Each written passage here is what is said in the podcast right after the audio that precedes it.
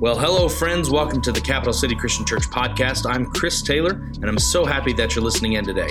In fact, if you're listening for the first time or you'd just like to reach out, send me an email at hello at capitalcitychristian.org, and I'd be glad to talk with you. We're in week two of our Love Handle series today. And if you missed our first week, you might be wondering why we're doing a series about your love handles. But we're not talking about those kinds of love handles. We're talking about how love handles the different aspects of our wedding vows. Last week, we talked about what it means to have and to hold your spouse. Today, we're looking at what perseverance is in the context of a God honoring marriage, the happily ever after on the other side of the better and worse, richer and poorer, sickness and health. Here is our senior minister, Dr. Stephen Doc Pattison. God's here. Did you know that? And a lot of times, what we try to do in church is to get quiet enough put away the distractions so that if he chooses to nudge, sometimes to convict, sometimes to encourage, we'll hear it. We're going to talk about truth and grace, God's truth and God's grace. He's here. And it may be that He's going to nudge you with some of this truth. It may be that He is going to nudge you with some of His grace. We need both. And I hope that we're going to touch on both this morning. Let's pray. Father, I just pray that you'll be with us. We're going to talk about important things. Give us wisdom. Give us grace. Give us a receptivity to your presence. In the name of Christ we pray. Amen. Now, I'm going to start off this morning by showing you some verses I don't like too much. Okay? Because they pretty much guarantee that when you do life with God, God's way, it's going to be hard. Now, I do believe, genuinely believe, all my heart, that being a Jesus follower is the very best way to live. It's going to make you better at life and it's going to make your life way better. And the truth is, if there is a God, and if Jesus is the Son of God, and I think He is, then following Jesus is right. It's just right. But these verses pretty much prove that it's not always going to be easy. I call them wuss warnings. Okay, that's my title. Don't you like that title? It's cool. I love that word wuss. I use it a lot, right up there with poppycock and steroids, right?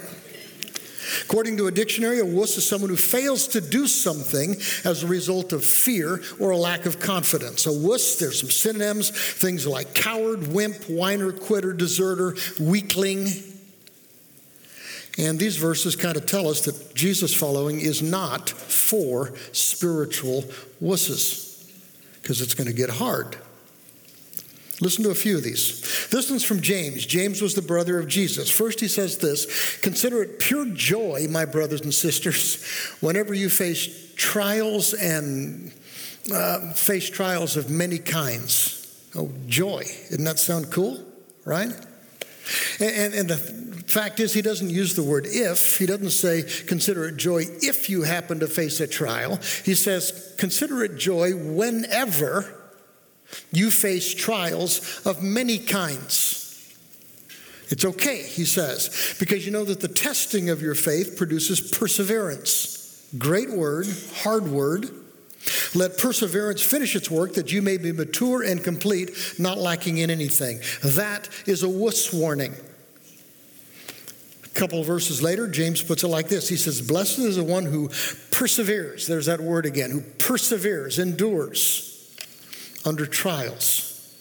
Because having stood the test, that person will receive the crown of life. Bottom line, I would rather not persevere under trial because it sounds hard. I mean, I'd rather do that than fail a trial, but it means it's hard, it's coming. It's a wuss warning. James says, don't back up, back off, back down, back out, backslide. You stick in there. How about this one? This one's from the Apostle Paul. Paul says, don't get tired of doing what's good, which means that you're going to want to get tired of doing what's good. He says, because at just the right time, you're going to reap a harvest of blessing if you don't give up if you don't quit. That's a wuss warning. You're going to get tired of doing the right thing. You're going to you're going to get you're going to want to quit. He says, "Don't do it. Don't quit. You keep on." One more. There are actually a boatload of these things, but the Apostle Paul says, it kind of sounds like James in this place, the brother of Jesus, they've read the same books. He says, We can rejoice when we run into problems and trials. We can have joy in those times because we know that they help us develop endurance, which is another word for perseverance.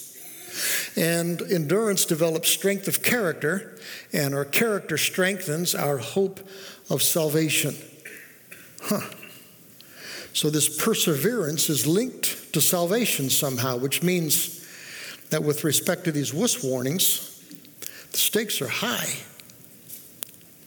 Well, what if? I'm going to try something here, see if you can go along. What if these wuss warnings don't just apply to how we behave out there in trials, spiritually? What if they apply to how we behave in here with each other when the people around you here are ornery? What if they apply to our homes with your husband or your wife? I'm going to read these verses one more time, see how they might apply. You ready? Consider it pure joy, brothers and sisters, whenever you face trials of many kinds at home, because they're coming. Because you know that the testing of your faith there produces perseverance. But if perseverance finishes its work, you too are going to be mature and complete, and you're not going to be lacking in, in anything. If it works that way, that means there's going to be a blessing on the other side of your trials if you persevere God's way. Try this one out. Blessed are husbands and wives who persevere under trial, because having stood the test of life, these people will receive the crown of life. Because I'm telling you guys, if there's no blessing in this life, there will be one in the next, and it's going to be amazing. And we Jesus followers don't just live for this life, we live for the next, right? Or this one. See if this works. Don't get tired of doing good what is good with your wife, guys. Ladies, don't get tired of doing what is good for your husband. Don't quit. Because at just the right time, you're going to reap a harvest if you don't quit if you don't quit. Is that a strategy or is it a guarantee? Here's the last warning I looked at. We can rejoice when we run into problems and trials in our marriages. Isn't that cool? Because they're coming. Because we know that problems and trials will help us develop perseverance and we know that perseverance develops a strength of character. And we know that character not only strengthens our marriages, it also strengthens our hope of salvation. Does that work? A couple minutes ago, I suggested that Jesus following is not for the spiritual wusses. I'm going to suggest also this morning that marriage is not for relational wusses. At least if you're going to build a healthy, God honoring marriage. So here's the myth. Here's the fairy tale, the hallmark version of reality. They lived, you know the rest of it? They lived happily ever after, right? Cinderella, Sleeping Beauty, Rapunzel, Shrek, Princess Bride, a thousand others in our fairy tales of every sort. You find that perfect one, you overcome some daunting obstacle, and the two of you will live happily ever after, right? Right? Really? Well, whoever composed the wedding vows, we've been talking about the wedding vows, whoever composed those wedding vows centuries and centuries and centuries ago wasn't taken in by that myth. Best I can tell, our traditional vows go back at least a thousand years, a thousand years, maybe further. Here's the earliest English version I could find from the Sarum Manual. I, Steve, Take thee, Julie, to be my wedded wife. A thousand years ago. To have and to hold from this day forward. For better, for worse, for richer er, for poorer, in sickness and in hell. That's not hell, that's health. Okay? It's kind of funny if you read it as hell. Till death us depart. And thereto I pledge thee my troth. Husbands and wives have been making that promise to each other for millennia. That's not a fairy tale. That's real life. If you persevere long enough, chances are you will experience every one of those, right? You'll experience the better and the worse, the richer and the poor, the sickness and the health. And there will be a happily ever after, but you get to it by persevering through these things, not by trying to find a way around them. And it's been this way since the beginning. Now, before I go any further this morning, I want to say just a couple of things as caveats. First, this morning, I'm going to focus on the dark side of marriage. Next week, I'm going to get a whole lot more positive. Come back next week and you can smile again. But this morning, I'm going to focus on hard times, painful times, the valleys and the deserts of marriage. And your marriage will have them if it lasts. If there was no dark time in a marriage, you wouldn't need to persevere. Second, some of the things I'm going to talk about this morning will be painful to some of you guys because some of you guys have experienced unfaithfulness, some of you have been there. Some of you experience broken marriages, some of you guys are in a God dishonoring marriage right now. And I don't want anyone in this room to wallow in guilt because of what we're talking about. If you've been unfaithful in the past, if you're struggling in the present, it's not going to do you any good. It's not going to do God any good for you to fixate on things that you can't undo now. That's what grace is for. That's what forgiveness is for, and God is amazing with those things. What I want to focus on is the way forward, not our past.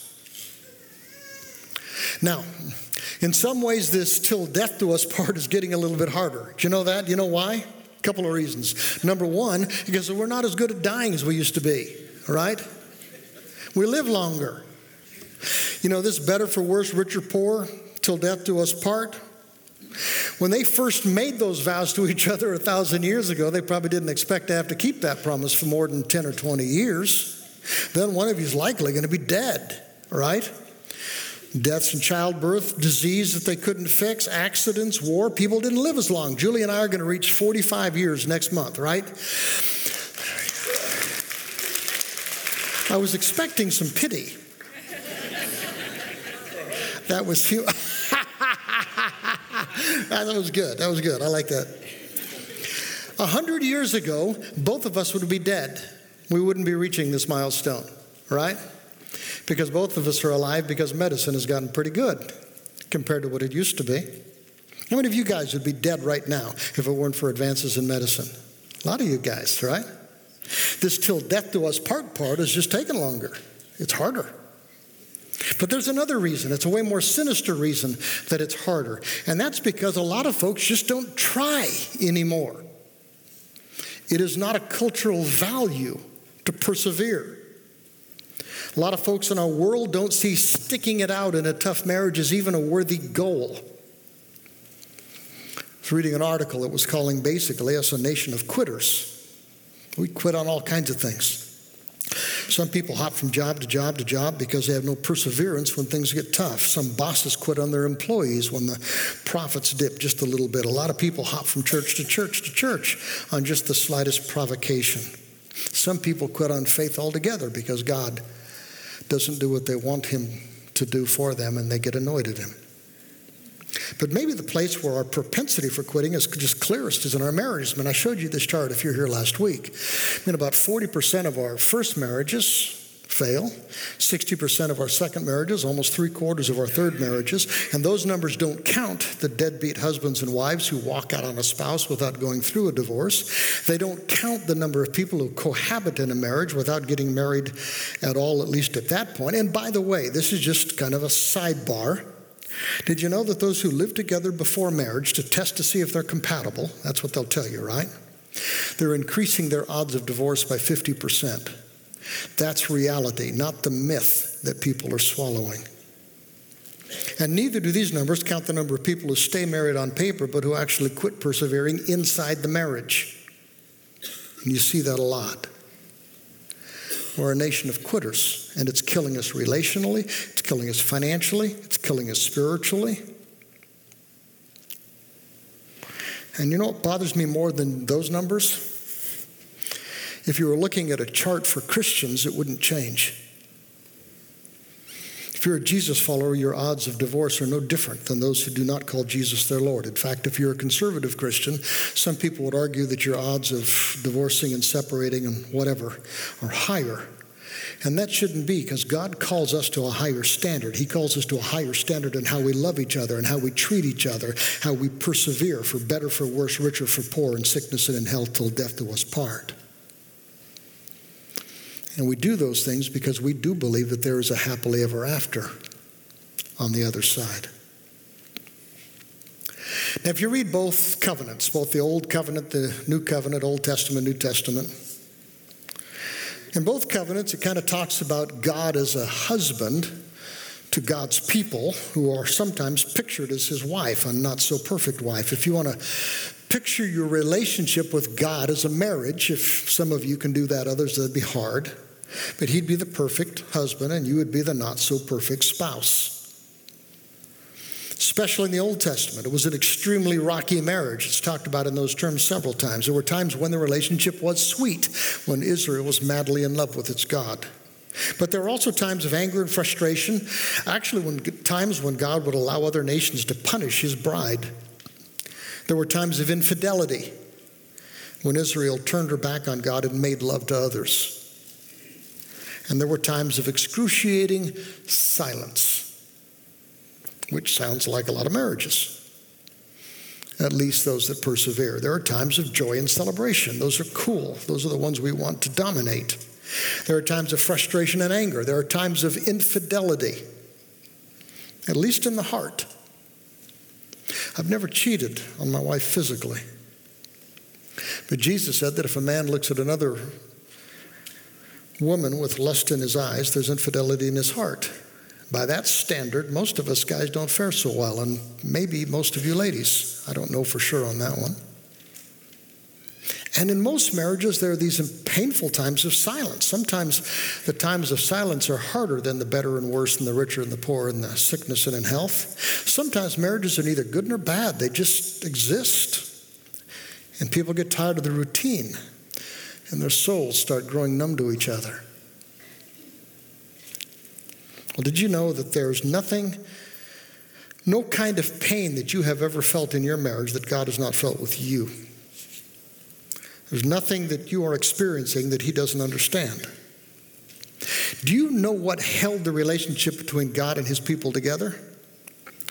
His perseverance, His faithfulness. When Israel turned its back on God, God did not turn his back on Israel. He stepped back from time to time. He created some space, but he never, ever, ever quits on us. He never quits on you. Do you know what has held your relationship with God together? It hasn't been your perseverance, it hasn't been your faithfulness, it has been His. Whenever you have turned your back on God, and that has happened many times, He has never, ever turned His back on you. Do you believe that? He doesn't quit on us. And He wants us to try to learn to persevere more like He treats us perseverance, a godlike perseverance, a sticking there during the good times and the bad times and all the rest of the times that are neither so good or, no, or not so bad. There's a guy I was reading about who did it right. It's a story, a true story. Her name was Marty. She had brought an enormous burden into her marriage because it wasn't her first sexual relationship. And so she knew the pain that comes from separation and brokenness. And she struggled because of that with feelings of insecurity. She couldn't get over the perception in her that conflict leads to breakup, breakup leads to pain. And after several years of marriage, they began fighting, fighting over money. Did you know that more marriages break, over, break up over money than just about any other cause except sex? There were weeks of vigorous discussion, sometimes yelling, and it drained their home of joy. And since she'd already been through those failed relationships and with all of her insecurities, she couldn't imagine that her marriage was going to survive. Struggles like these in her mind led to breakup. So she began mourning the relationship that had not yet quite died. Till one night, in the middle of an argument, her husband did something so profound, so powerful, she says, that she'll never ever forget it. He just comes up to her and he wraps his arms around her and he says this Marty, you need to know that no matter what we decide or don't decide, I am never going to quit on this marriage. Even if we have to live with this tension for the rest of our lives, I will never leave you. She said she burst into tears. Even with their issues, she didn't want the marriage to end, and now he was promising that it would not. And the problems seemed less immense. They found great meaning in the simple fact that their marriage was going to survive. That's perseverance. That's a God like perseverance. That's a God honoring perseverance. I want to take the time I've got left and just drill down onto two verses. Two verses that I think can transform marriage if we try to lay them as a grid over our marriages. They were written by the Apostle Paul in what is considered by most people his finest letter, the book of Romans. And most people don't read these two as marriage verses, but I think we should. Here they are. God is going to give eternal life to those who keep on doing good. Don't quit doing good. Seeking after the glory and the honor and the immortality that God offers. But God's going to pour out his anger and wrath on those who live for themselves, who live for themselves, who refuse to obey the truth and instead live lives of wickedness. Three pieces. Piece number one persistent good matters. Being persistent in your good matters. I was going to say originally only persistent good matters, but as I began thinking about it, I wasn't sure that was true, but this one is. Paul says it like this He says, God is going to give eternal life to those who persist, who persist, who don't quit doing what is good. Did you know that true righteousness, true goodness, true holiness is measured over time by perseverance? Because it's easy for any of us to flirt with goodness. I can be courteous to other drivers occasionally when I'm in a good mood and not in a hurry. It's easy to help somebody by opening a door for them if you got the time and they're gracious about it. It's easy to throw a couple of extra bucks into the offering plate as long as I'm not going to miss it and I don't need it for lunch. It's easy to be occasionally good, occasionally good to a husband or a wife. It's easy to hold your tongue occasionally, often enough that you can say you tried. Real goodness is not measured by the occasional. Times when it's easy, convenient, times when it's a strategy. Real good is who you are. It's persistent. It's a commitment to doing the right thing even when we feel like we're pulled in the opposite direction. It is a persistent surrender to doing things God's way. You buy that? He does. Here's piece two eternity matters. It really matters, guys. It does.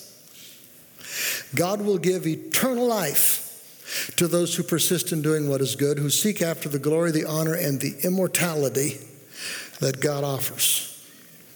Did you know that perseverance doesn't always make sense if you're just living for the present instead of for eternity? See, I think sometimes perseverance is painful. Sometimes doing things God's way is going to make you less happy in the short run. But in the long run, doing things His way is always, always, always going to bring about His pleasure, right? Is going to bring about His glory, His honor, His immortality. Any sacrifice that you make for God is going to be infinitely small compared to what He has in store for you someday.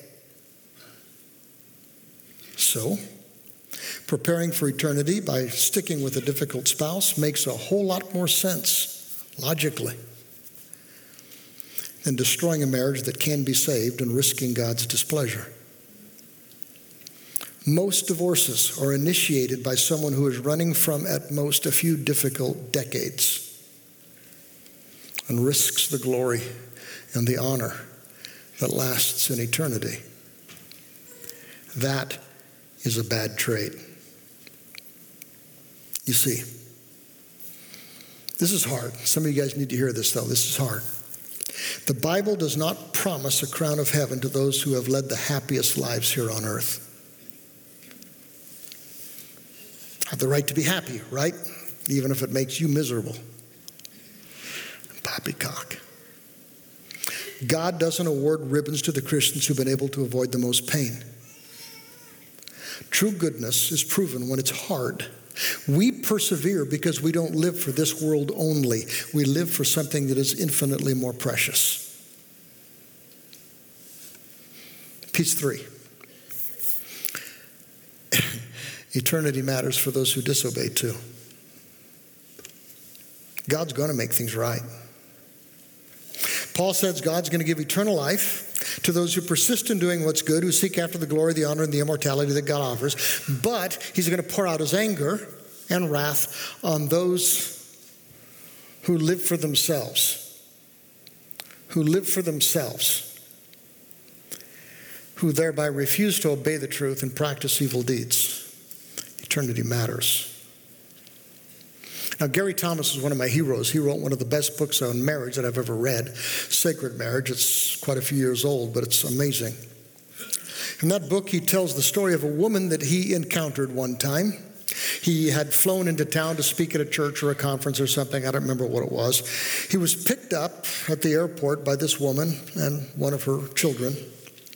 He was in his speaking clothes, so when they got to her van, he was horrified because it was so filthy. He was horrified that if he sat down, his slacks and his coat would be stained. And so he says these terrible thoughts began rolling around in his mind. How could this woman, how could this woman let her van get like this when she knew she'd be picking me up? How could she disrespect me so?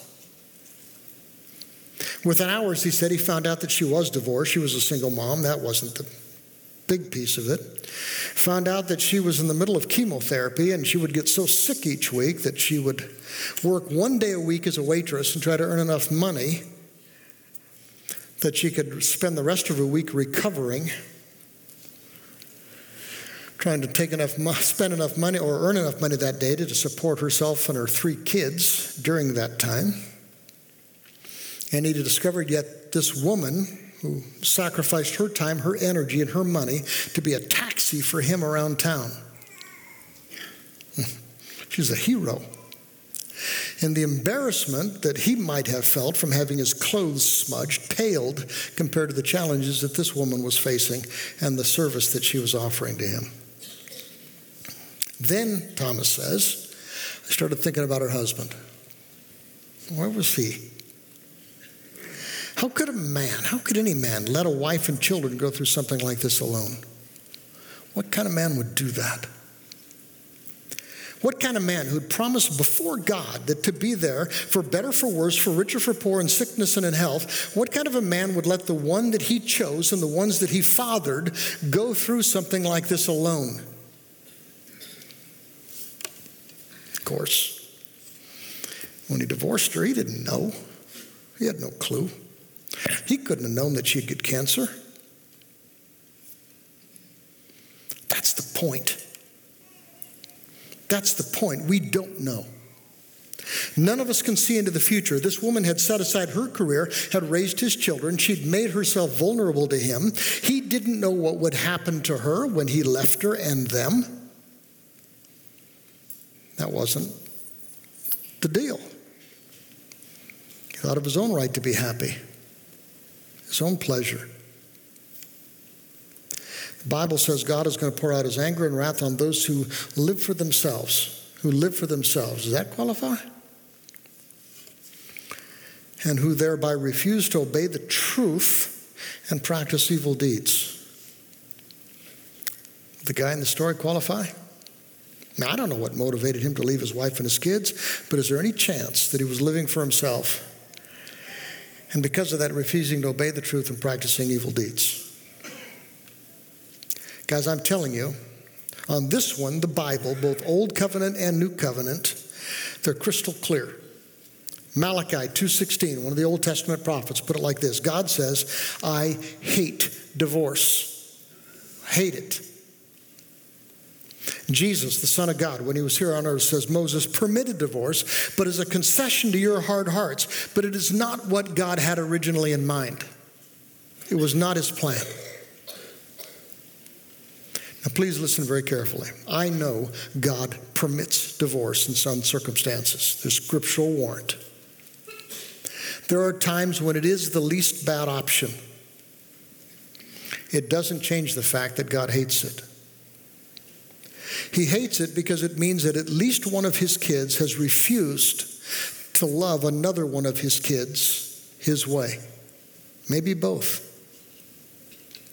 And our Father only permits divorce in places where sin has so mangled the relationship that his children cannot or will not put it back together again in an honorable way. Occasionally, divorce might be the right choice for a Jesus follower. As a pastor, there have been times when I have counseled separation, and there are times when I have counseled divorce. But only after fighting a war do you see if there's any way to put it back together again God's way. The Bible says God is going to pour out his anger and his wrath on those who refuse to obey the truth. And the truth is, God hates divorce. It's amazing to me how many Christians will leave their spouses and their kids for a new relationship while maintaining the illusion that Jesus is, at that point, the Lord of their life. And you can see where it's coming from. The truth is, our culture sees divorce as courageous, romantic, good for the kids, little thing. Our culture sees divorce as an easy way out. God doesn't. I said at the beginning of the sermon that some of the stuff I'd be talking about this morning could be painful for some of you guys because some of you guys have experienced unfaithfulness. Some of you guys have experienced broken marriages. Some of you guys are in the middle of a real tough marriage right now. And I don't want anybody in the room, anybody, to try to shame their partner into persevering while treating them in a God dishonoring way. Shame on you. If someone is abusing you, you need safety, you need distance. And I don't want anyone in the room wallowing in guilt because of the stuff that we've talked about this morning. I mean, God's ideals are high, His ideals are really high. He sets the bar high, but His grace is equally high. If you have been unfaithful in the past, if you've been divorced, if you're struggling right now, it doesn't do you any good. It doesn't do God any good for you to fixate on things that you cannot undo right now. That's what His grace is for. That's what God's forgiveness is for, and they are amazing. This is the time to start a new path, a God honoring path.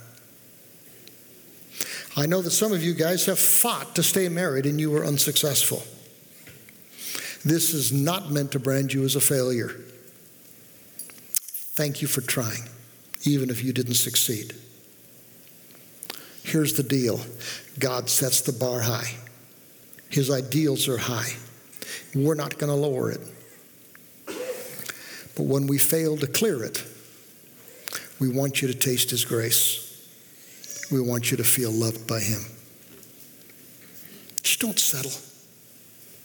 Don't settle for less than God's dream for you and for your marriage. God is great with do overs. It doesn't matter where you've been, it matters where you are with Him right now, and it matters where you're going, and it matters how you finish.